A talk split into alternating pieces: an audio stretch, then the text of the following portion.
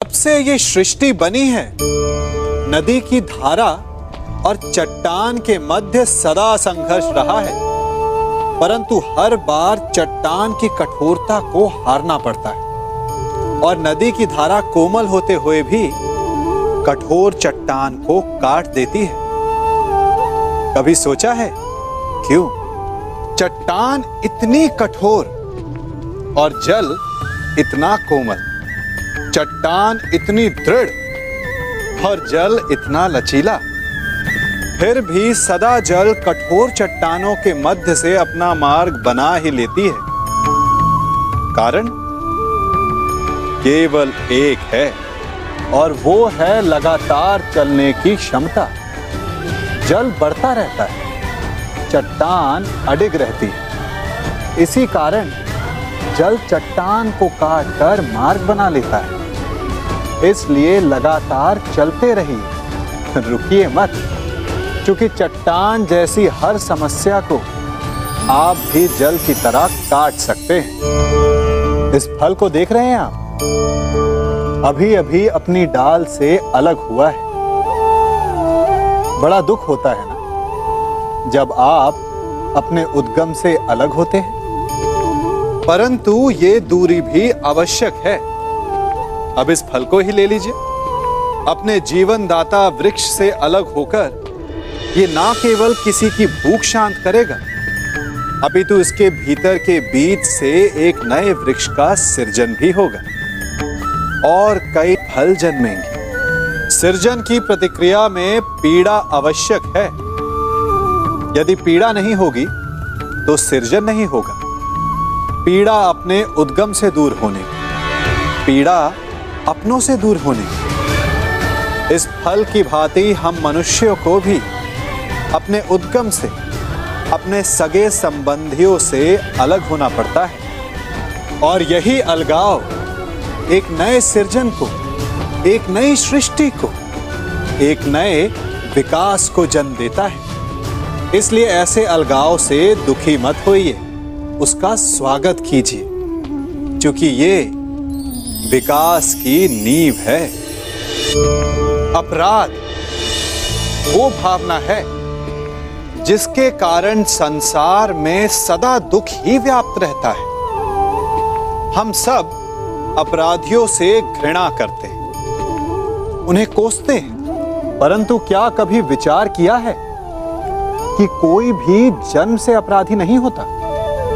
तो ऐसा क्या कारण है कि कोई इतना बुरा बन जाता है कि वो बुराई की सीमाएँ ही पार कर जाए। कारण है कामना। यदि कामना पर नियंत्रण ना रखा जाए, यदि कामना को पूर्ण करने के लिए परिश्रम ना किया जाए तो वो तृष्णा में बदल जाती है और तृष्णा लालच में और लालच छल में। और छल करते ही मनुष्य अपराध की ओर अपने पग बढ़ा देता है। इसलिए यह अत्यंत आवश्यक है कि मन की कामनाओं पर नियंत्रण रहे। यदि मन पर नियंत्रण रहेगा तो अपराध पर स्वयं ही नियंत्रण हो जाएगा। हम सबका मन करता है कि हम जीवन में ऐसे शिखर पर पहुँचे जहाँ हमसे ऊपर कोई ना हो। जहाँ हमें कुछ करने की आवश्यकता ना पड़े। है ना? कुछ लोग इस शिखर पर पहुँच भी जाते हैं, परंतु उनका मन सदा विचलित रहता है। इतनी मनोरंजक बात है ना? कि जिस विश्राम को पाने के लिए हम इतनी मेहनत करते हैं, इतना परिश्रम करते हैं, वो हमें मिलता ही नहीं। कारण? स्वयं सोचिए। वन का राजा होने के पश्चात भी सिंह को अखेट के लिए परिश्रम क्यों करना पड़ता है? सोचिए। मैं बताता हूँ, क्योंकि राजा होने का अर्थ ये नहीं कि वो सदा सोता रहे और मृग स्वयं उसके समक्ष आकर कहेगा कि, आइए महाराज, मुझे खाकर अपनी भूख मिटाइए। तो समझ लीजिए, कार्य आपके परिश्रम से संपन्न होते हैं। केवल कामना से नहीं। यदि आप नीचे हैं तो सदा स्मरण रखें कि आपका परिश्रम ही आपको ऊंचाइयों पर ले जाएगा। और यदि आप ऊंचाई पर हैं तो वहाँ पर भी रहने के लिए आपको निरंतर परिश्रम करते रहना होगा। अर्थात, परिश्रम से मुक्ति नहीं है, क्योंकि परिश्रम ही जीवन है। सबसे अधिक महत्वपूर्ण क्या है? जीवन? या जो जीवन में पाया? यात्रा? या यात्रा पूर्ण करने के बाद पाया गया लक्ष्य? कर्म या उसके फल? बहुत ही महत्वपूर्ण, परंतु विकट प्रश्न है ना? परंतु तनिक धीरज से सोचेंगे तो इसका उत्तर अधिक कठिन नहीं है। यदि जीवन यात्रा है तो उसका लक्ष्य क्या होना चाहिए? स्वयं सोचिए। मान, संतान, धन? नहीं ना। अंतिम लक्ष्य है परम आनंद। और ये अचानक से नहीं मिलता। इसे पाने का केवल एक ही उपाय और वही आपका कर्म वही आपकी यात्रा भी और वही आपका प्रारब्ध भी है। और आपको कौन बताता है कि आपके लिए सही क्या है? वो है आपका मन, जो मस्तिष्क की भांति हानि और लाभ नहीं सोचता। जो आपको ये बताता है कि शुभ किसमें संसार का कल्याण किसमें आनंद किसमें?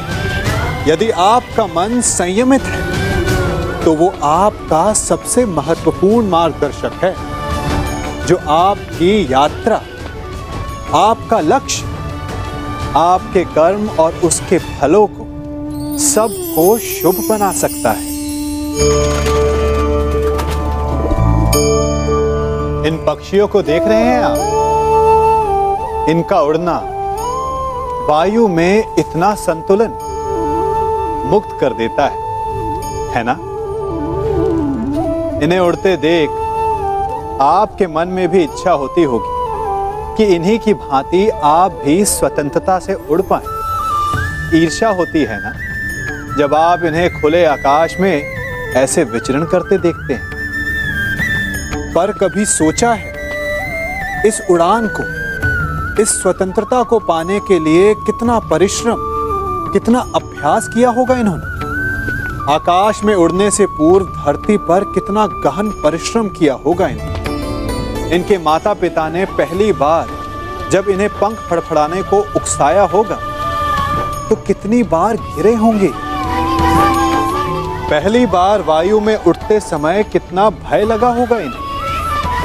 अपनी पहली उड़ान के पश्चात धरती पर उतरते समय गिरकर कितनी चोट खाई होगी। इस उड़ान का, इस स्वतंत्रता का ये मूल है। यदि आप ये दे सकते हैं तो अवश्य आप भी इस स्वतंत्रता को पा सकते हैं। इन पक्षियों की भांति ही अपने चारों ओर, जब भी आप किसी सफल मनुष्य को देखें तो उससे ईर्ष्या ना करें।